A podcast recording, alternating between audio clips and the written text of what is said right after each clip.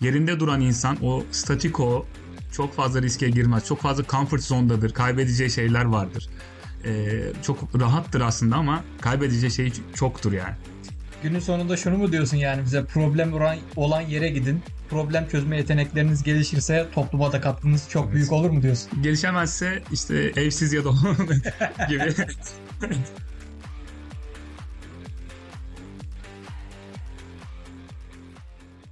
Arkadaşlar merhaba. Bugün ilk konuğumuzu alıyoruz ve ilk konumuz Sheffield'dan geliyor. Sevgili Mücahit. Hoş geldin abi. Ee, hoş bulduk. Teşekkür ederim. Sağ olasın kardeşim. Abi hoş geldin Emin. Sen de Kore'den sabahın 8'inde bizlere katıldığın için teşekkür ediyorum. Ben teşekkür ederim Yunus'cum. Hoş bulduk. Saat 8'de podcast kaydettiğim için mutsuz fakat sizlerle burada olabildiğim için çok mutluyum. Özellikle Mücahit'in bizi kırmayıp burada bizim ilk konumuz olması beni ayrıca mutlu etti. Teşekkür ederim kardeşim. O mutluluk bana ait. Sağ olasın. Peki bu sabah 8'de kalkmaya devamlılık getirir mi yoksa yarın 11'de kalkar mısın? Zannetmiyorum abi. Genelde saat 8'de yaptığım işler uçak yakalamak veya işte bir devlet dairesinde bir bürokratik işlem yaptırmak oluyor. Hayatımda çok az mutlu olduğum şeyi saat 8'de yapmam gerektiği için bunu devam ettireceğimi de düşünmüyorum. Bu yayın hariç diyelim ve konumuza girelim.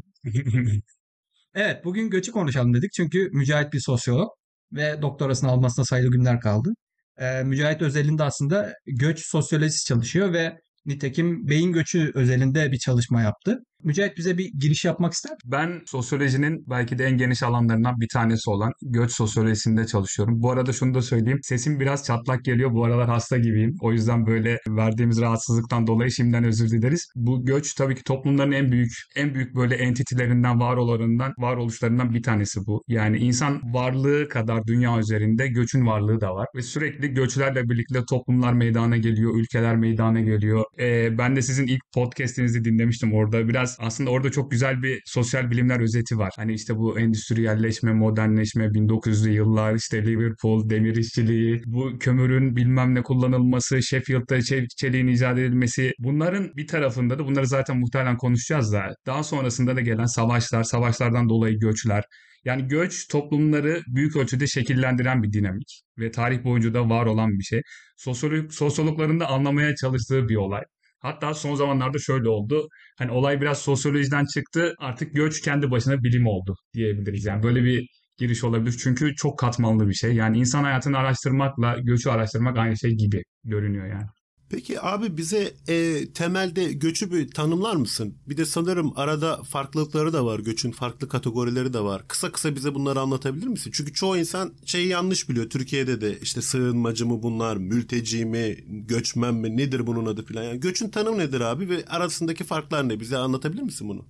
Şimdi çok ilginç bir göç tanımı vereceğim. Biraz böyle sansasyonel olmakta fayda var diye düşünüyorum. Ben e, lisans 3. sınıftaydım. Bir profesör hocam vardı. Sınıfa şunu söyledi. Bize göçü tanımlayın. Göç sosyolojisi dersindeydik. Ben bana söyledi hatta center. Ben de dedim ki movement of people yani insanların hareketidir. Sonuçta öyledir. Çünkü bazen hayvan göçleri de var. Bu arada biliyorsun göçmen hayvanlar, leylekler var. Bizim onlardan ayırt etmemiz gerekiyor. Hocam bana şunu söyledi. Dedi ki hayır dedi. Bu çok yüzeysel bir tanım olur. Göç aslında cesaret demektir. Çünkü yani eğitim durumun ne olursa olsun, ailenle göçüyor ya da ne iş arıyorsun, her ne olursa olsun göçmen insan neyle karşılaşacağını bilmez ve elinde tek şey vardır, cesareti vardır ve büyük bir cesaret ister demişti. Tabi biraz böyle bu romantik bir tanım. Hani çok böyle bilimsel bir tanım değil ama bence güzel bir tanım. E, göç cesaret ister ve bir cesaretli bir şekilde bir yerden bir yere gitmesidir diye. Temel olarak tabii ki insanların belli amaçlarla, belli doğrultular çerçevesinde hareketleridir. Ve az sonra ileride de söyleyeceğim gibi artık günümüzde e, göç kavramı biraz daha böyle akışkan hale geldi.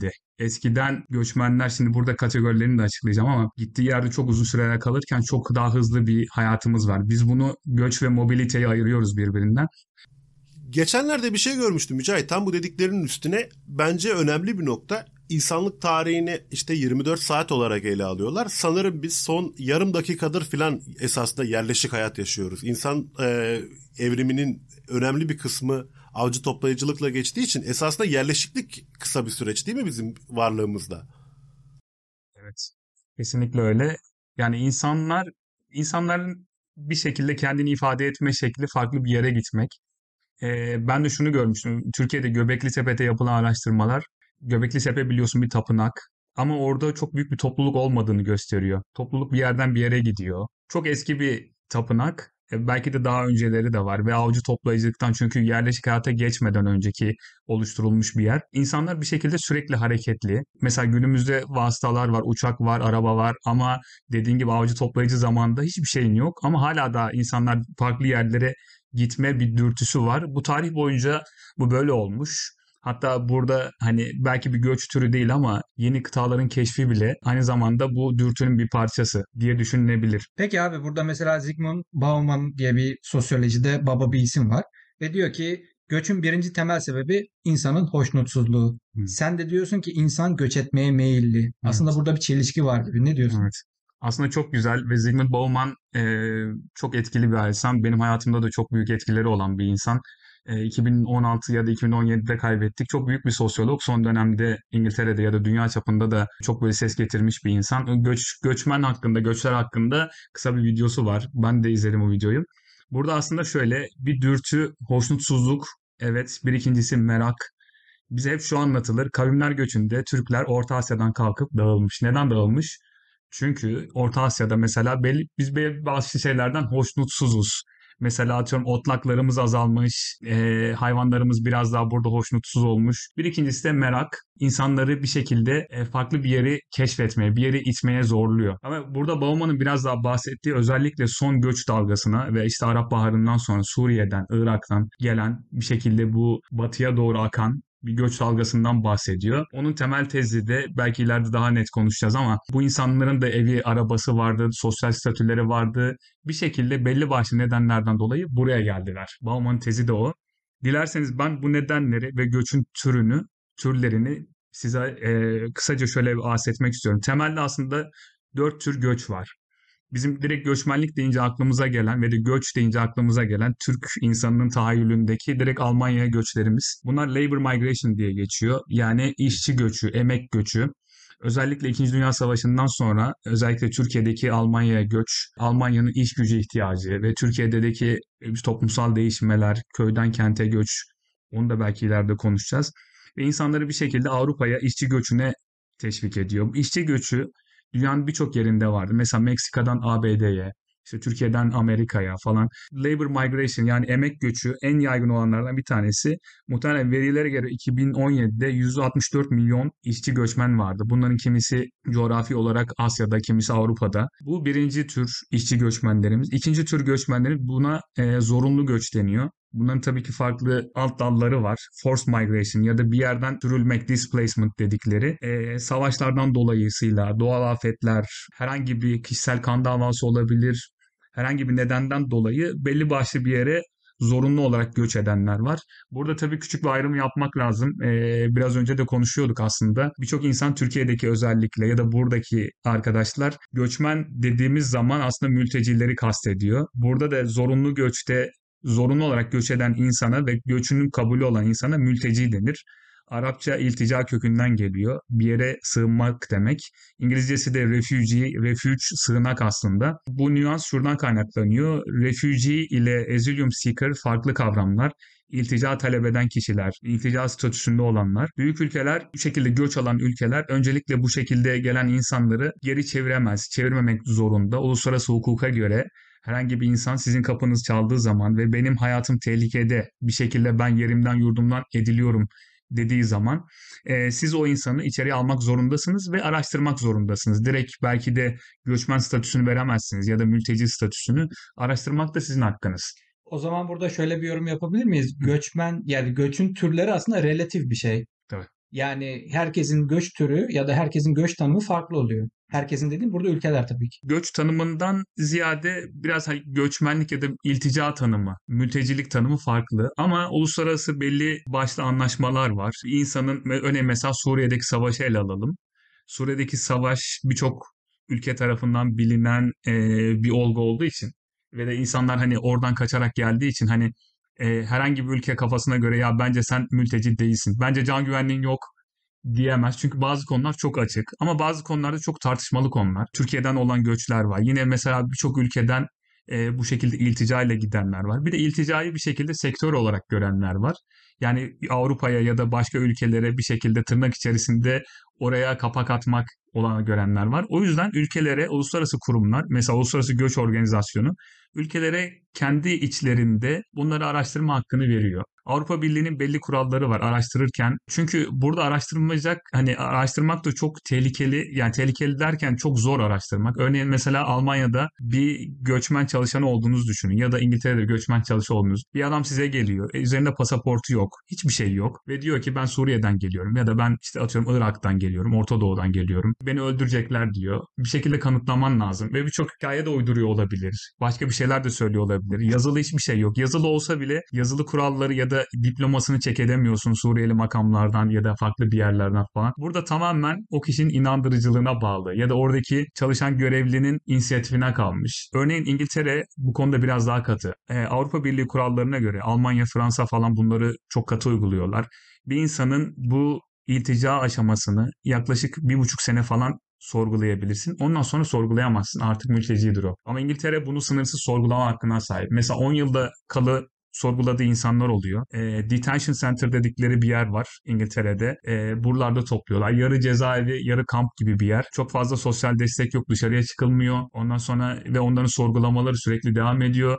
İngil İngiltere özellikle 2014'te Theresa May şöyle bir ifade kullandı. Hostile environment dedi. Yani düşmanca bir environment oluşturmaya çalışıyoruz bu mülteciler için dedi. Bunu çok böyle tepki gösterildi. Hala da tepkiye alınır. E, çünkü mültecileri istemediklerini gösteriyor. Tabii ülkemizde de çok büyük sorun ama sadece ülkemizde değil dünya çapında yaklaşık 70 milyon 2018 verilerine göre 70 milyon mülteci varmış. Üçüncü türdeki göçmenlik aslında ikiye biraz daha benziyor. Yani bu iltica ya da zorunlu göçmenlere benziyor. Bu da aslında insan kaçakçılığı. Bu da çok büyük bir sorun. E, human trafficking dedikleri. Yine e, yaklaşık dünya çapında 20 ya da 25 milyon civarında insan kaçak kaça yani kaçırılan insan oldukları söyleniyor. Özellikle Güney Asya'dan kısmen fakir olan bölgelerden insanlar kaçırılıp e, dünyanın farklı yerlerinde işçi olarak kullanılmak üzere, farklı şekilde kullanılmak üzere e, insan kaçakçılığı. Bu da bir tür göç ve çok büyük göçler. Biliyorsunuz belki haberlerde gör, görüyoruzdur. Tırların içerisine koyulup işte kaçırılan insanlar, götürülenler. Bu insan kaçakçılığı da çok büyük bir göç dalgası. Hükümetler, devletler bununla baş etmeye çalışıyor. Çünkü diğer türdeki göçlere nazaran burada şu var bir insanı kendi iradesi olmadan başka bir yere taşıyorsunuz. Diğer tarafta biraz bir müddet de olsa kendi iradesi vardı ama bu zorunlu olarak bir yere kaldırıp götürmek gibi. İnsan kaçakçılığı bu üçüncü türde göç. E, son türde göç de bu yeni çıktı aslında. Yeni derken biraz daha modern bir algı, modern bir sorun. Çevresel nedenlerden kaynaklanan, environmental migration dedikleri, çevresel nedenli kaynaklardan göç.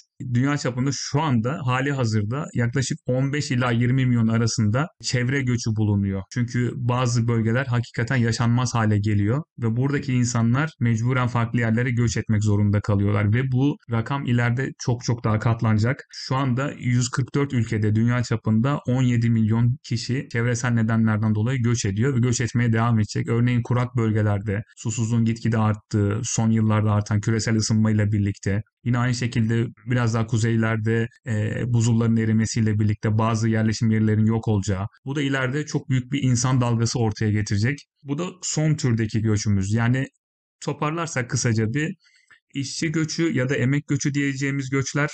İkincisi zorunlu göçler. Bunların içerisine iltica ya da iltica talep etme statüsü girebilir. İnsan kaçakçılığı ve en sonunda da çevresel göçler diyebiliriz. Abi o zaman şöyle dedik sanırım. Yani göçe temelde e, insanın bireysel, e, fiziksel ve sosyal şartları nedeniyle bu şartların daha başka olduğu bir yere gitmesi ve bunun e, bir rıza veya e, rıza dahilinde olmadığı durumlar da oluyor ve bunun insanlık kadar eski bir durum olduğundan söz ettik ve bunların kategorilerinden ve e, farklarından bahsettik. E, Yunus'un burada çok güzel bir sorusu vardı tarihselliğiyle ilgili. Onu tekrar hatırlatabilir misin Yunus'cum? Tabii ben burada aslında şunu hemen ortaya çıkarmak istiyorum. Roma İmparatorluğu da zamanında birçok dalga, göç dalgası aldı e, çeşitli yerlerden. Daha sonra Fransız ihtilali ulus devletin ortaya çıkışıyla sınırlar çok net bir şekilde çizildi. Ve insanlar artık o kadar rahat bir şekilde seyahat edemez oldular. Daha sonra vize kavramı ortaya çıkıyor bildiğiniz gibi. Ben burada şunu merak ediyorum. Acaba insanların ya da devletlerin göçe karşı tahammülü azaldı. Bugün çok sert kurallar ya da çok sert tedbirler uygulanırken Geçmişte bu durumda böyle miydi yoksa bu günümüzün şartlarına göre normal bir olay mı? Hı. E, Mücahit'in fikirlerini burada merak ediyorum. Evet bu bence çok güzel bir soru. Yani şimdi göç deyince günümüzde biraz böyle negatif bir algı ortaya çıkıyor. Ya da göçmenlik karşıtı ya da Avrupa'da daha fazla bu algı. Özellikle aşırı sağın yükselişi. Ama bu tarihsel olarak bu insanların ya da toplumların göçe bakış açısı çok değişken bir bakış açısı. Bazen bazı toplumlar göçmenleri çok ister. Özellikle Roma. Roma aslında farklı yere insanların hareketliliğiyle birlikte büyüyen bir ülke ya da büyüyen bir imparatorluk. Örneğin en basitinden ben bunu duyduğumda çok ilgimi çekmişti. Biliyorsunuz İngiltere'nin kuzeyinde Hadrian Wall diye bir yer var. Hadrian aynı zamanda bizim Antalya'da Üç Kapılar dediğimiz yer Hadrian Gate'tir. Ya bu adam en basitinden İskoçya'dan kalkıp Antalya'ya gelip İskoçya'ya duvar yaptırmış, Antalya'ya da kapı yaptırmış. Tek başına yani ve bununla birlikte giden askerleri var bilmem neler var. İleride bahsedeceğim benim tez konum göçmenlik ve aile ilişkileri. Biz bunu şuraya götürüyoruz. Kleopatra'ya götürüyoruz ilk temeline. Kleopatra biliyorsun Roma İmparatorluğu'yla bir gönül ilişkisi yaşıyor. Ve genellikle bu gönül ilişkisini elçiler aracılığıyla yaşarmış. Yani ona mektup yazıyor. Çünkü adam savaşta işte yani ona mektuplar yazarmış. O da mektuba cevap verirmiş. Tabii ki bugün işte bugünün SMS'lerinin ya da WhatsApp mesajlarının ilk hali diye biz genellikle onu sembolik olarak bunu alırız. Hatta Kleopatra'nın kendisi de göçmen. Yani onlar şeyin Mısır'ın e, kendi yerel hanedanı değil. İskender'den sonraki komutanlarından biri olan hanedandan geliyor. Ptolemaios hanedanından. Yani aslına bakarsan Kleopatra da göçmen bulunduğu ülkede. Göçmen. Bu şekilde toplumların algısı çok değişken. Benim özellikle çalıştığım alan akademik göçmen. Burada akademik göçmenlik birçok insan bu alanda çalışan insanlar şunu söylüyor. Avrupa'nın orta çağdaki üniversiteleri şu andaki üniversitelerden daha diverse, daha çeşitliydi. Bu çok büyük bir söylem. Yani çünkü İngiltere ya da Avrupa'daki birçok üniversite çok fazla göçmen akademisyen çalıştırıyoruz ya da birçok işte göçmenleri çalıştırıyoruz falan. Ama Avrupa'da aslında özellikle Orta Çağ daha fazla göçün olduğu bir zamandı ve göç o zaman hareketlilik daha böyle el üstünde tutulan bir şeydi. Tam olarak senin bahsettiğin gibi daha sonrasında biraz daha ulus devletlerin ortaya çıkışı, modernlik, modernleşmeyle birlikte ulus devletler yarışlara girdi. İşte biliyorsun ilk böyle demirin, çeliğin kullanılması, burada tabii ki çok önemli bir çok önemli bir yer işgal eden kapitalizm.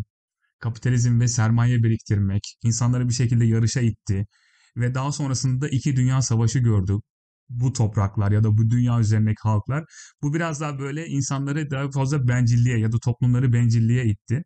Örneğin mesela Nazilerin göç algısı üzerinde çok büyük etkisi vardı mesela. Çünkü Naziler sevmediği birkaç gruplardan bir tanesi göçmenlerdir. Yahudiler, sakat olanlar ya da herhangi uzvunu kaybedenler ve göçmenler, dışarıdan gelenler, çingeneler ya da ne bileyim o anın hareketli grupları falan. Onun, onların sevilmemezliği başladı. Biraz da ulus devletler daha böyle içlerine çöktü. Daha sonrasında tekrar küçük bir dalga geldi İkinci Dünya Savaşı sonrası. Daha böyle bir küreselleştiğimiz falan. Ama bilmiyorum bu sürekli böyle dalgalar halinde böyle sürekli S çizerek insanların ya toplumların göçü algısı bu şekilde değişiyor herhalde tarihsel süreçte. Ama böyle kesin bir yargıya ulaşmak çok zor. Şimdi göçün girişinden bahsettik. Yunus'un sorusuyla beraber tarihsel olarak nereye gitti, ne yaptığını biraz da bunu bahsettik. Benim merak ettiğim şöyle bir şey var. Geçmişteki insanlara baktığımız zaman mesela kavimler göçünün bir takım yiyecek ya da ihtiyaçlarını gidermek amacıyla yapıldığını, karınlarını doyurmak için göç ettiğini söyledik. Hı. Ama sanki günümüzdeki insanlar biraz daha refah arayışıyla sanki yola çıkıyorlar. Baktığımız zaman Müslüman ülkelerden e, ateist ya da Hristiyan olan ülkelere büyük bir e, akım var. Büyük bir tercih sebebi oluyor bu Hristiyan ülkeler. Ya bunun sebebini ne olarak görüyoruz? Sosyal aidiyet hissi az mı sence bu insanlarda? Yani bu bahsettiğin refah kelimesi önemli bir kelime. Özellikle hani bazı emek göçmenlerinde tabii ki bunu şeye kapsayamayız. Yani zorunlu göçmenlik hakikaten zorunludur. Eğer zorunluysa hani yani gittiği yerin refahını ya da bir yerini sorgulamazsın ve can havliyle bir yere sığınırsın. Bu, bu, bu zorunlu göçtür ama emek göçünde ya da biraz daha böyle ileride göreceğimiz highly skilled dediğimiz çok yetenekli insanların göçünde biraz daha refah arayışı olabilir hayat şartlarının, hayat standartlarının yükselmesi olabilir.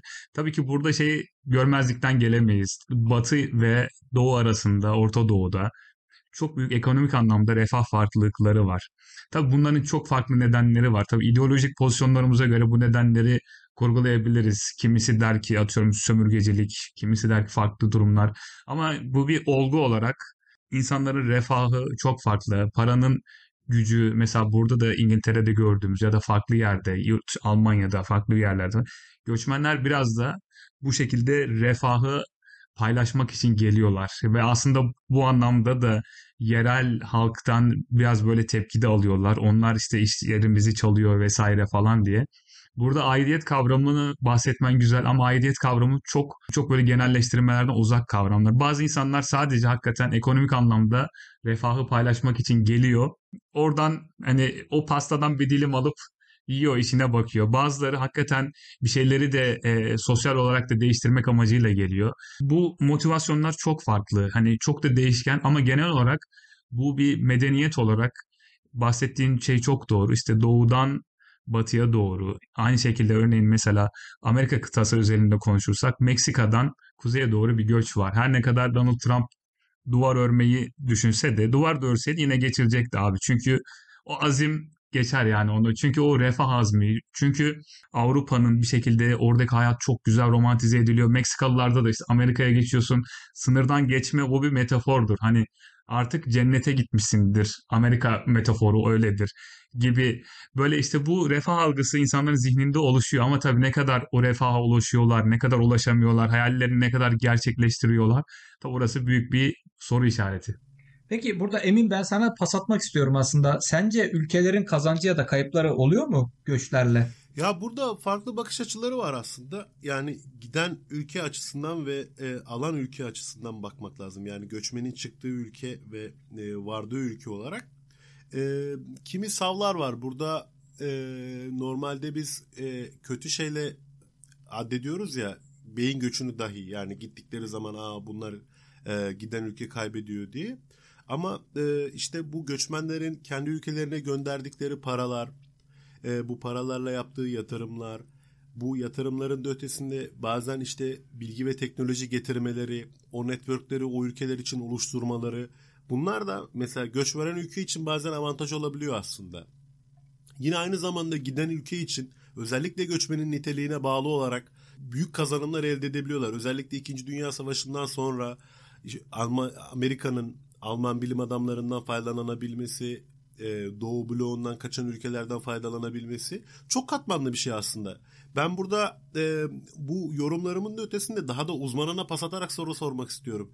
Mücahitciğim giden ülke ve e, göç veren ülke için yani varılan ülke, göç alan ülke ve göç veren ülke için tam olarak nasıl sonuçlar doğuruyor e, göç mevzusu? Aslında bunu farklı başlıklar altında ele alabiliriz. Burada çok güzel bir şeyden bahsettin. Para gönderme mevzusu. Buna financial remittance diyor. Yani finansal aktarım olarak belki Türkçe'ye çevirebiliriz. Ben bunu tezime yazmıştım. Şimdi baktım. Dünya Bankası raporuna göre 2021 yılında dünyada göçmenlerin geri ülkesine gönderdiği para yaklaşık 590 milyar dolar. Çok büyük bir para. Bu para genellikle mesela Asya'nın güneyine gidiyor. İşte Malezya, Hindistan, Pakistan, büyük ülkelerden ya da hani Çin'e gidiyor, göç veren ülkelere gidiyor bu para. Örneğin İngiltere özelinde yine yıllık 12 milyar sterlin gibi bir ücret. Bangladeş, Hindistan, Pakistan yine mesela Türkiye'nin de içinde bulunduğu göç veren ülkelere para gidiyor. Bu aslında burada çok ikili bir yapı var. Senin de bahsettiğin gibi. Aslında göç veren ülke aslında insanlığı kaybediyor. Burada büyük bir kayıp tan söz ediliyor. Bazen işte bu ileride konuşacağımız e, beyin göçü dediğimiz özellikle nitelikli insan göçünde ülkeler bir şeyler kaybediyor. Ama sadece nitelikli kavramı biraz sıkıntılı bir kavram. Bunu biraz ileride tartışacağız. Çünkü her insan nitelikli olabilir. Yani bunu kapitalizmin işine yaradığı şekilde nitelikli diyoruz biz. E, bunu ileride tartışırız ama çünkü her insan giden bir değer olur. İşçi göçmeni bile e, ya da ne bileyim iltica edenler vesaire falan ama aynı zamanda ülkeler için avantajları da olabilir. Mesela bunlar gibi Türkiye'de de bilmiyorum çok tam rakamlarına belki bakmak gerek. Özellikle Almanların mesela Almanya'da kalan e, göçmenlerin Türkiye'ye gönderdiği belli bir döviz var. Hatta böyle bazen ekonomi programlarında da onlardan da bahsediyorlar. Çünkü onlar da ailelerine döviz gönderiyor. Türkiye'den araba alıyorlar, ev alıyorlar. Bu da aynı şekilde bir şekilde bir ekonomiye can verebiliyor gidilen ülkede. Aynı zamanda kültürel bir şeyler de olabiliyor. Orada gördüklerimizi buraya getirme gibi. Bilmiyorum burada çok güzel bir Kemal Sunal filminde izlemiştim. Ben çok küçüktüm. E, Kemal Sunal Almanya'ya göçmen olarak gidiyor. Annesine gelirken bir tane mikser getiriyor. Blender hatırlar mısınız bilmiyorum. Ee, annesi diyor ki bununla ne yapacağız? Anne bunu çorba yapıyorlar falan diyor. Çorba yapmaya çalışıyorlar, üzerlerine taşırıyorlar vesaire. Bu bir aslında kültürel aktarımdır. Belli bir maddenin götürüp bak bu şekilde kullanılıyor. İngiltere'de bu var. Ya da mesela ben Türkiye'ye geri döndüğüm zaman ya bak insanlar şöyle yapıyor falan. Bir şekilde aslında bilgiyi de taşıyor insanlar. Bu yeni yeni göç literatüründe çok yeni çıkan bir akım. Aslında transfer of knowledge dedikleri. Aslında insanlar bilgi taşıyorlar. Sadece kendileri gitmiyorlar. Bunlardan göç alan ülkeler de faydalanıyor. Ülkemizde ya da göç veren ülkelerde yaptıkları herhangi bir gündelik hayatta kullandıkları şeyleri buraya da aktarabilirler. Buraya transfer edebilirler gibi. Özellikle İngiltere çok faydalanmış sanırım. Yani mutfak bakımından onu görüyorum. Ee, ben şunu duymuştum. E, İngiliz ergenlerinde yani teenagerlarına sordukları zaman işte in, en sevdiğiniz İngiliz yemeği nedir diye butter chicken diyorlar. Butter chicken masala. Adam diyor ki en sevdiğim İngiliz İngiliz yemeği bu. Yani artık İngiliz mutfağının da bir parçası olmuş. İngiltere mutfağı bir şeye benzemiş galiba göçmenlerle beraber. Bu da belki bir pozitif artısı. Kes, kesinlikle öyle. Burada İngiltere'de yeni yeni ortaya çıkan bir kavram var. Super diversity dedikleri çoklu çokluk mu artık çok fazla. Çünkü mesela herhangi bir cadde üzerinde bir Meksika yemeği ya da işte Türkiye'den gelen döner vesaire gibi bu bu böyle kültürel bir çeşitlilik de yaratıyor. Aynı zamanda ben de şunu hatırlıyorum. Almanya'da her yıl böyle yılın kelimesini seçen bir kurum var. 2021 yılının kelimesi vallah. Çünkü mesela Almanya çok fazla rapçi var ve rapçiler özellikle biraz da Orta Doğu'dan gelenler falan böyle çok cool'lar vesaire. Ee, biraz daha bunu böyle kültürün içine koymuşlar. Almanlar da Alman gençler falan valla falan deyip kullanıyorlar böyle. Ee, yine mesela Avrupa'nın birçok yerine German Döner diye bir marka var. Aslında Türklerin döneri. German Döner olarak buraya da açıldı biliyorsun. Bu biraz daha bu kültürel çeşitlilik böyle. Kültürel olarak kattıkları ve kaçırdıkları da var, bozdukları da var. Birçok insan bunlardan da şikayetçi. İngilizler de bunlardan şikayetçi. Bazı İngilizler tabii ki. Bazen düzeni bozuyorlar ya da farklı bir düzenden geliyorlar, farklı bir algıyla geliyorlar ve bazen göçün ya da göçmenliğin ya da kendi kültürünü, kendini ifade etmenin aşırıya kaçtığı zamanlar oluyor. Çünkü birlikte yaşamak çok zor. Yani ben bir kitap okumuştum. Alan Turing diye bir adam var. Fransız sosyolog. Nasıl birlikte yaşarız diye bir kitap koymuş. Çünkü yani burada toplumumuzun genel sorunu şu. 2022 yılına geldik milattan sonra ve insanlar hiç olmadığı kadar birbirlerine karışmış durumdalar.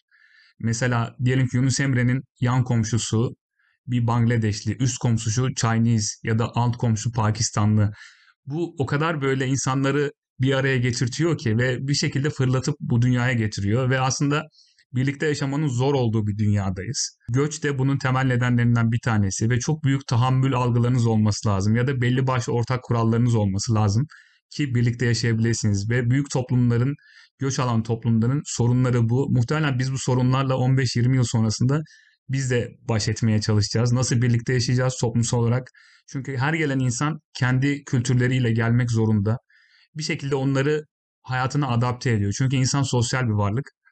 Bu şekilde ama yani toparlamak gerekirse şunu söyleyeceğim. Kültürel, ekonomik ve sosyal anlamda hem bir şeyler katıyor hem de bir şeyler götürüyor. E, çünkü insan çok dinamik bir varlık. Bir de abi çok akademik olarak ölçülmesi zor bir şey ama yani onu gene uzantılarıyla ölçüyorsun, yansımalarıyla. Ben e, şunu görmüştüm. E, yanılmıyorsam Kanada için, Amerika için de olabilir ama Kanada için bu rakamın daha e, yukarıda olduğunu hatırlıyorum. 2000 yılından beri olarak yanlış hatırlamıyorsam milyonerlerin Kanada için %51'i birinci nesil göçmen. Yani esasında göçmende sen bize daha önce de açıklamıştın bunu. İnanılmaz bir dinamizm de var ama bu dinamizm tabii ölçülebilen bir şey de değil. Hani şunla ölçerim diye. Çok Belki de gittikleri ülkeye verdikleri bir avantaj da bu değil mi? Çünkü yani mesela Kore için söylüyorum. Nüfus inanılmaz bir problem burada. Yaşlanıyor işte atılım yapamıyorlar filan. Ya bu bu insanlar gittikleri yerlere problem de götürmekle beraber bu dinamizmi de getiriyorlar sanırım. Yanlış mıyım? Bu girişkenlik, entrepreneurship denilen Evet bence çok çok doğru bir yere temas ettin. Burada şuradan bahsetmek lazım. Ee, bunu bana yıllar önce bir hocam söylemişti. Göç tanımı yaparken göç aslında cesarettir demişti. Göçü bir şekilde cesurlukla ilişkilendirdi. Çünkü göç eden insan nerede ne yapacağını ya da neyle karşılaşacağını bilmeyen insandır ve çok büyük cesur olması gerekir. Ve tarihe baktığımız zamanda da toplumların bir şekilde yeni bir şeyler ortaya koymasında göç çok önemli bir faktör. Bir ara e, Donald Trump ABD başkanı iken çok fazla göç karşıtı söylemleri vardı. Facebook ya da birkaç tane böyle dijital oluşumlar kendi uygulamalar üzerine şöyle yazmıştı. Göçmenler tarafından oluşturulmuştur. Proudly produced by migrants falan gibi. Göçmenler çünkü göçmen bu fikirle geliyor ve aslında bir şekilde cesur bir insan, farklı bir yere gelmiş ve farklı şeyleri göze alarak gelmiş. Ee, bu cesaretin diğer tarafta da gösterip daha böyle ekonomik anlamda da çok büyük atılımlar da yapabiliyor. O yüzden mesela yeni bir iş yeri kurabiliyor. Ya şu köşede bir şey açayım diyebiliyor. Bu bu onlara böyle biraz da devinim sağlıyor. Çünkü yerinde duran insan o statiko çok fazla riske girmez. Çok fazla comfort zone'dadır. Kaybedeceği şeyler vardır. Ee, çok rahattır aslında ama kaybedeceği şey çoktur yani. Günün sonunda şunu mu diyorsun yani bize problem olan yere gidin. Problem çözme yetenekleriniz gelişirse topluma da katkınız çok Evet. büyük olur mu diyorsun? Gelişemezse işte evsiz ya da. Burada şu kısaca şundan bahsedeceğim. Bizim burada yaşadığımız e, şehir Sheffield. Sheffield şehrinin eski belediye başkanı vardı Macit Macidi. Bu insan e, yaklaşık Somali'den ya da Sudan'dan bir aileden göç etmiş. Göç ederken e, tabii iltica şeklinde göç ediyor. Göç ederken ailesinden yanılmıyorsam annesini ya da babasını kaybediyor. Daha sonrasında ilginç bir şekilde burada çok sosyal. Şehrin bütün herkesini tanıyor. Şehrin evsizlerinden tut, köşedeki marketi. Daha sonra üniversiteye gidiyor. Üniversitede küçük kulüplerin başkanı oluyor. O kadar sosyal ki daha sonrasında aslında çok fazla geliri de yok. Biraz da aykırı bir tip. Çok fazla rap dinliyor. Bembeyaz giyinir. Ve bir tane altın kolye takar. Altın görünümlü daha doğrusu. Ama yani şehirdeki neredeyse her insana dokunmuş bir insan. Daha sonra ilginç bir şekilde şehrin belediye başkanı seçiliyor. Ve bu belediye başkanı bunu herkese tavsiye ederim. Ee, kısa bir video var. Muhtemelen The Guardian tarafından yapılmış. Bu İngilizlerin bu ağır politik tahammüllerine karşı bir adam. Birkaç defa küfür ediyor falan işte bu e, belediye meclisinde diyeyim artık. Bunu çok hoş karşılamıyor. Ya bu nasıl belediye başkanı falan diyorlar. Ama bu kendisinden gururla şu şekilde bahsediyor. Ben bu şehre geldiğimde hiçbir şeyimle geldim. Hiçbir şeyim yoktu. Ama herkesle tanıştım.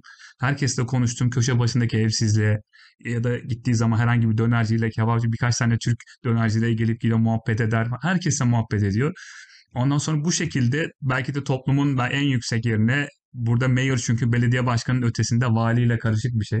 Yani neredeyse vali aşamasına geliyor. Şu anda da sanırım Avrupa Birliği'nde parlamenter Doğru. o aşamaya çıktı. Mesela bu çok güzel bir örnek. Bahsettiğin bu katılıma yani bu entrepreneurship'e bir çok güzel bir örnek mesela. Buna benzer bir videoyu şu anda Amerika'da çok popüler bir siyasetçi var. Ee, Alexandria Ocasio-Cortez diye. İşte e, Amerika'ya göre adlandırabileceğimiz sol diyelim ona. Onun tem- yeni nesil temsilcilerinden e, parlamenter orada.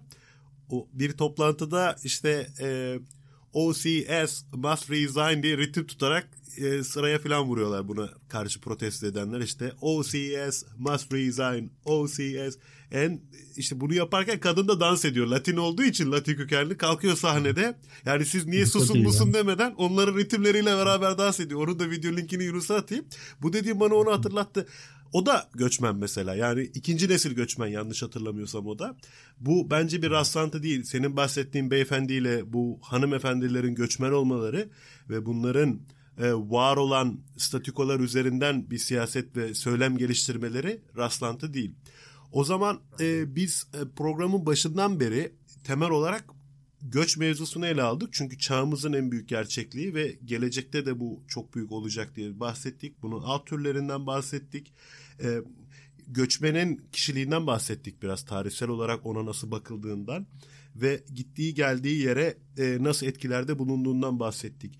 Abi peki programı sonuçlandırmadan orada çünkü ayrı ayrı hepimiz e, kendimiz açısından da bunu nasıl buluyoruz diye söyleriz ama senin e, Birleşmiş Milletler projeksiyonlarıyla beraber yani ülkemize de çok atıf yapılıyor ya orada Türkiye bu göç güzergahlarından biri olacak ve büyük etkiler hissedecek diye. Ee, gelecek projeksiyonun nasıl? Ben yanlış hatırlamıyorsam gene e, New York Times'ta okuduğumu hatırlıyorum.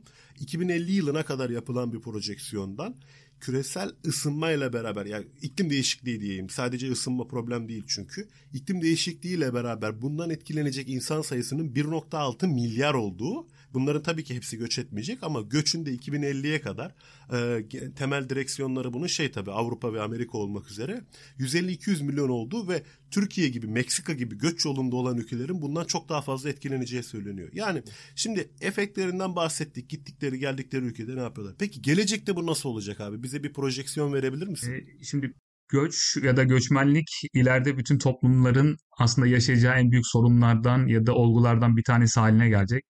Çünkü e, çok güzel bir kitap var. Stephen Castles, The Age of Migration diye. Stephen Castles e, bu kitabında şunu bahsediyor. Tarihte insanlar hiç olmadığı kadar büyük topluluklar şeklinde hareket ediyor. Tarihte insanlar eskiden daha küçük mesela Orta Çağ'da yine böyle çeşitlilik fazlaydı ama yani birkaç tane scholar dediğimiz alimler göç ediyordu, dersini anlatıyordu vesaire. Şu an ama milyonlarca insanlar farklı yerlere göçüyor. Burada tabii ki en büyük pay teknolojinin payı. Uçakla ulaşım ya da gemiyle ulaşım falan. Çünkü ulaşım altyapımız var ve inanılmaz bir şekilde artık toplumlar hiç olmadığı şekilde birbirlerinden bir yerden kalkıp farklı yerlere göç ediyorlar. Tabi burada geleceğe yönelik beklentiler de büyük kurumları yine International Organization of Migration Uluslararası Göç Örgütü'nün birkaç farklı senaryosu var. Tabi bu senaryoların içerisinde az önce bahsettiğim gibi e, herhangi bir çevresel felaket, bir dünya savaşı gibi farklı senaryolar da var. Ama e, ortalama genellikle verdiği rakamlar 2050 ya da 2060 yılına kadar dünya üzerindeki göçmen sayısı 500 milyonu buluyor. Amerika'nın nüfusundan fazla bir nüfus. E, 500 milyonluk göçmen aslında belli başlı ülkelerde toplanıyor. Çok güzel ifade ettin. Türkiye aslında bir göç yolu üzerinde. Türkiye'nin aynı zamanda coğrafi konumu itibariyle de e, biliyorsunuz Asya'dan e, Avrupa'ya, ya da Avrupa'nın ötesine ya da kuzeye biraz daha Rusya'ya tam böyle göç yolu üzerinde. Türkiye'yi şöyle konumlandırabiliriz. Bir yolun üzerinde oturan ya da evi olan biri gibi konumlandırabiliriz. Bizim evimiz büyük bir yolun üzerinde, büyük bir caddenin üzerinde. O yüzden bizim evimizi geçmek isteyen, gelmek isteyen çok çok fazla insan oluyor. Tabi bunların yanında savaşların çok büyük etkisi var. Orta Doğu çok karışık. Sürekli Orta Doğu'da savaşlar, kartlar yeniden karıştırılıyor. Ne zaman ne olacak bilinmiyor. Irak gibi, Suriye gibi belki de daha fazla ileride Arap Baharı'yla başlayan bir olgu daha da fazla devam ediyor ve gitgide daha da fazla artmaya devam edecek. Çünkü toplumlar biraz daha böyle göç karşı tavır aldığı sürece bu göçmenlik çok bilinç uyandırılıyor diyelim ama hala da yeterli bilinç uyandırılmamış. Çünkü e, ülkelerin farklı kaynakları var. Yeraltı, yerüstü kaynakları ve göç kapasiteleri var. Ya da hani bu iltica özelinde konuşuyorsak örneğin mesela Türkiye'de çok büyük bir tartışma konusu. Tabii ilticayı karşılayabilecek belli başlı kaynaklarınız var mı? Ya da kaçak göçmenlik yine çok büyük sorun. Kaçak göçmenler e, bu düzensiz ya da ilk başta bahsettiğimiz irregular migration dediğimiz olay yine çok büyük bir sorun. Ülkemize gelip ülkenizde belli başlı şeyleri kullanıyor. Aynı zamanda bir güvenlik sorunu haline gelebiliyor. E, çünkü kaçaklar, örneğin mesela mülteciler bile kayıt altında ama bazıları kaçaklar kaçak bir şekilde geliyorlar. Bu Avrupa'nın ya da büyük ülkelerin de büyük bir sorunu olmaya devam edecek. Bizim de büyük bir sorunumuz olmaya devam edecek. Çünkü bu sorunun biz henüz başındayız. Avrupa bu sorunun ortalarında Avrupa'ya daha büyük göçmen dalgaları gelecek. E, ve İngiltere'de çok büyük bir nüfus artık etnik olarak British değil, White British değil. Tabii onların bir sömürgecilik geçmişi var. Bizim bir sömürgecilik geçmişimiz yok. E, İngiltere'de birçok insan artık örneğin burada mesela karşılaştığımız Hindistan asıllı, Pakistan asıllı birçok insan artık İngiliz ya da British olduklarını söylüyorlar. Hatta bugün bir olay oldu. Kraliçenin, vefat eden kraliçenin ladylerinden biri bir resepsiyonda evet. bir zenci hanımefendiye orijinaliniz neresi demiş. Evet. Büyük olay oldu İngiltere'de. Evet. Nasıl sorarsın? British birine sen kökenini nasıl sorarsın diye. Evet. Bu bu çok doğru. Daha sonrasında istifa etti. Çünkü e, o insanlar British olduklarını söylüyorlar ama çok ince bir nüans var. Ama İngiliz değiller. Britishler. Çünkü bunlarda mesela İngiltere'de bir, bir kimlik oluşturmuşlar. O kimlikte Britanyalı kimliği. Britanyalı kimliğinde farklı etnisiteleri, farklı göçmen grupları bir arada eritmeye çalışıyorlar. Ama o da çok zor. Yine az önce bahsettiğimiz yine bir arada yaşama zorluluğundan kaynaklanıyor ve benim şöyle bir teorim var. Tabii yani biliyorsun sosyal bilimcilerde geleceğe yönelik tahmin yapmak çok zordur ve çok risklidir. ve yap, yapmazsın. Biraz sosyal bilimler aslında geriden gelir. Hani olguları biraz açık. Çünkü biraz safe olmayı severiz yani. Çünkü çünkü insan çok farklı. Yani çok tahmin edilemez bir şey ama benim kişisel teorim şu İngiltere özelinde söylüyorum. İngiltere özelinde göçmenler ve minority gruplar dedikleri azınlık grupları. Çünkü artık kendileri göçmen değiller ve azınlıklar. Buranın vatandaşılar. Ee, İngiltere'nin başına çok büyük belalar açacağını düşünüyorum. Politik anlamda, sosyal kültürel anlamda, social cohesion dediğimiz sosyal uyum anlamında çok büyük sorun yaşayacak. Yani romantik bir tarafı var. 2000'li yılların başında az önce konuştuğumuz işte bir tarafta Meksika yemeği yiyorsun, bir tarafta kebap yiyorsun. Ay çok güzel ama diğer tarafta da çatışmaların olduğu yerler var. E, kültürel anlamda çatışmalar var. Bu da e, çok büyük başlarına bela alacaklar diye düşünüyorum İngilizler. Çünkü bununla yönetmek istemiyorlar, yönetmiyorlar ve entegrasyon konusunda Avrupa'nın en kötüleriler. Çok fazla ilgilenmiyorlar, entegrasyona para yatırmıyorlar, insanları sadece olduğu gibi bırakıyorlar ve büyük şehirlerde çok büyük gettolar görüyoruz. Ben Türkiye'de bilmiyorum tam olarak bu yapıyı ama Türkiye'de de belli başlı yerlerde tabii ki göçmenlerin ağırlıklı olduğu gettolar var. Belki ileride daha fazla artar ama örneğin Londra özelinde ya da çok büyük şehirlerde artık küçük içerisinde küçük küçük şehirler oluşmuş durumda. Mesela içinde bir Pakistan şehri var. Londra'da çok güzel bir Türk şehri var biliyorsun. Öyle bu, bu, bu ileride biraz daha böyle uyum anlamında çok büyük sorunlar yaratabilir. Ge- gelecek senaryolarından bahseder toplumsal anlamda. O zaman projeksiyonumuzu da yaptıktan sonra bu haftaki programımızda e, göçü konuştuğumuzu ve bunu pek çok noktasıyla ele aldığımızı belirtebiliriz. Mücahit bu konuda doktora yaptığı için konunun tam uzmanına sorduk. Genel anlamda çağımızın en önemli kavramlarından biri olan bütün uluslararası kuruluşlara göre göçü konuştuk. Bunun e, türlerinden, tanımından, daha sonra sebeplerinden nasıl görüldüğünden ve varılan ve göç veren ülke için ne anlama geldiğinden bahsettik ve sonuç olarak bir projeksiyonda bulunduk.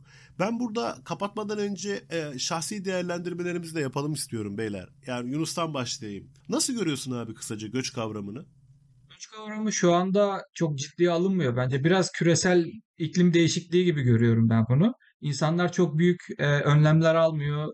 Projeksiyonlar çok ciddi rakamlar söylüyor. Mücahit bahsettiği 500 milyon insan yer değiştirmesi ülkelerin e, ulusal güvenliklerini tehdit edecek seviyede büyük rakamlar bunlar. Ve bilindiği anlamda ulus devletler de kalmayabilir. Çünkü bir kargaşadan bahsediyoruz. Bu inanılmaz büyük bir risk ülkelerin gelecekleri için. Ülke ya özellikle Türkiye özelinde de ben Göç Bakanlığı'nın kurulup e, gerekli projeksiyonların yapılması gerektiğini düşünüyorum. Çünkü hali hazırda bizim 10-15 milyona yakın resmi olmayan rakamlara göre 10-15 milyona yakın göçmen ya da misafir e, insanımız var en azından. Türkiye Cumhuriyeti vatandaşı olmayan e, diyebilirim. Bu bakımdan bunun bile ele alınıp bunun kontrol edilmesi, kaynakların buna göre düzenlenmesi bile çok büyük bir organizasyon yeteneği gerektiriyor. Nitekim sen daha iyi bilirsin 10-15 milyon nüfuslu Avrupa ülkesi var. Bu insanlar yani günün sonunda bütçe yapıyorlar bir şekilde para döndürmeye çalışıyorlar. Bizim sadece misafir ettiğimiz insan bu kadar. O yüzden bence Türkiye'nin sorumlulukları çok büyük burada. Ama uzun vadede ben risk görüyorum. Peki şahsi olarak senin kanaatin nedir Mücahit'ciğim? Sen nasıl kısaca yorumlarsın göç? Sana ne çağrıştırdı? Yani genel anlamda ne düşünüyorsun?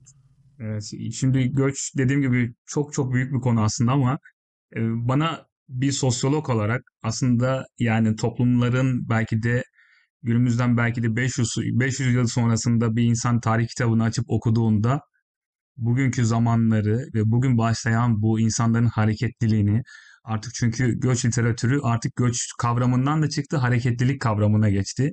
İnsanların yerinde durmamasını ve bu şekilde kültürel, ekonomik bir sürü olgulardan ve hani bu ilerideki 100 yıl sonraki belki 50 yıl 100 yıl sonraki toplumsal yapıyı müthiş derecede şekillendirecek. Yunus Emre çok güzel bahsetti. Belki ulus devletlerden bahsedemeyeceğiz. Belki çok çok farklı inanılmaz şeyler olabilir. Çünkü toplum dediğimiz yapı bir arada bulunan bir ve sosyal bir yapı. Bu sosyal kelimesi sihirli bir kelime. Yani bir arada anlaştığımız ya da bir kelime ya bir şekilde anlaşmanın az önce bahsettiğim gibi yolunu bulmak gerekecek. Çünkü ileride çok daha fazla insan çok daha fazla hareket edecek. Biz de bir hareketin bir parçasıyız. Belki biz de hareket edeceğiz.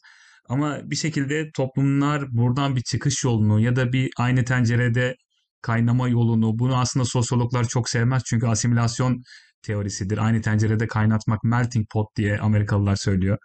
Belki ama bir şekilde bir yerden bir yol çözüm yolu bulunmazsa ileride özellikle gelecekte kişisel görüşüm biraz daha böyle pesimist tarafa yakın özellikle toplumlar için sosyal olabilir, kültürel ya da ekonomik farklılıkların ortaya çıkacağı bir durum olacak gibi görünüyor tabii ki. O zaman ben de kendi kanaatimi söyleyeyim. Benim e, ben bire, çok bireysel bakacağım olaya toplumsallıktan öte. E, göç benim için çok büyük bir e, ikilem durumu. Bir tarafta empati yapıyorum vicdanımla beraber göçmenle ve bu çok insani bir şey. Yani göçmen tarafında yer almak istiyorum orada. Hani bu adamlar da gelsinler işte bir insan canım tehlikede diyorsa e, hareket etsin tamam. Ama diğer taraftan da beynimle düşünmem gerekiyor. Özellikle belki de dinleyenler saçma bulabilir ama aile olduğum için belki de daha e, şey düşünüyor olabilirim, statükocu düşünebiliyor olabilirim bu konuda. Dünyada sınırlı kaynaklar var ve bunlar bir şekilde dağılmışlar. Yani bunu da paylaşmam gerektiği falan hususları göz önüne gelince beynim de kalbimin ötesinde geçiyor. Ötesinde e, geliyor burada. Çok sıkıştığım bir konu diyebilirim yani bireysel anlamda hani genel toplumsal olarak ikinizin de dediklerine katılıyorum. Ulus devleti de tehlikeye uğratacak. Belki Türkiye için çok tehlikeli bir şey ama bunun ötesinde ben bire, bireysel olarak kendi anlamımda korkuyorum ve anlamlandıramıyorum göçü. Yani çok zor bir şey. Dolayısıyla dinleyiciler için de ilgi çekici olduğunu düşünüyorum bu bölümün. Yani gördüğünüz gibi e, bu çağın en önemli kavramlarından birini konuştuk bu hafta. Göçü e, ve bunun sebepleri, çeşitli türleri, tanımları, etkileri ve projeksiyonlarıyla ele aldık. Konunun uzmanıyla Mücahit'le ele aldık bu konuyu. O doktorasını tamamlayacak yakında inşallah bu konuda. Ve bizleri dinlediğiniz için çok teşekkür ederiz mikrofonumuz geldi gördüğünüz gibi. Nihayet sesimde bir artış söz konusu. E, podcastlerimizi her pazartesi Amazon'dan, Apple Podcast'ten, Spotify'dan, Google Podcast'ten podcast dinlenebilecek her platformdan bizi dinleyebilirsiniz. İletişim için mailimiz de orada bulunuyor. Lütfen bize görüşlerinizi, eleştirilerinizi iletin ve biz sizlerden aldığımız dönütlerle çok keyifli bir şekilde bu işe devam etme ve daha da büyütme hevesi içerisindeyiz. Ben kendi adıma hoşça kalın diyorum. Bizi dinlediğiniz için e, çok teşekkür ederiz. Bugün çok değerli bir konuğumuz vardı. Şimdilik kendinize iyi bakın. Hoşça kalın. Teşekkürler. Görüşmek üzere.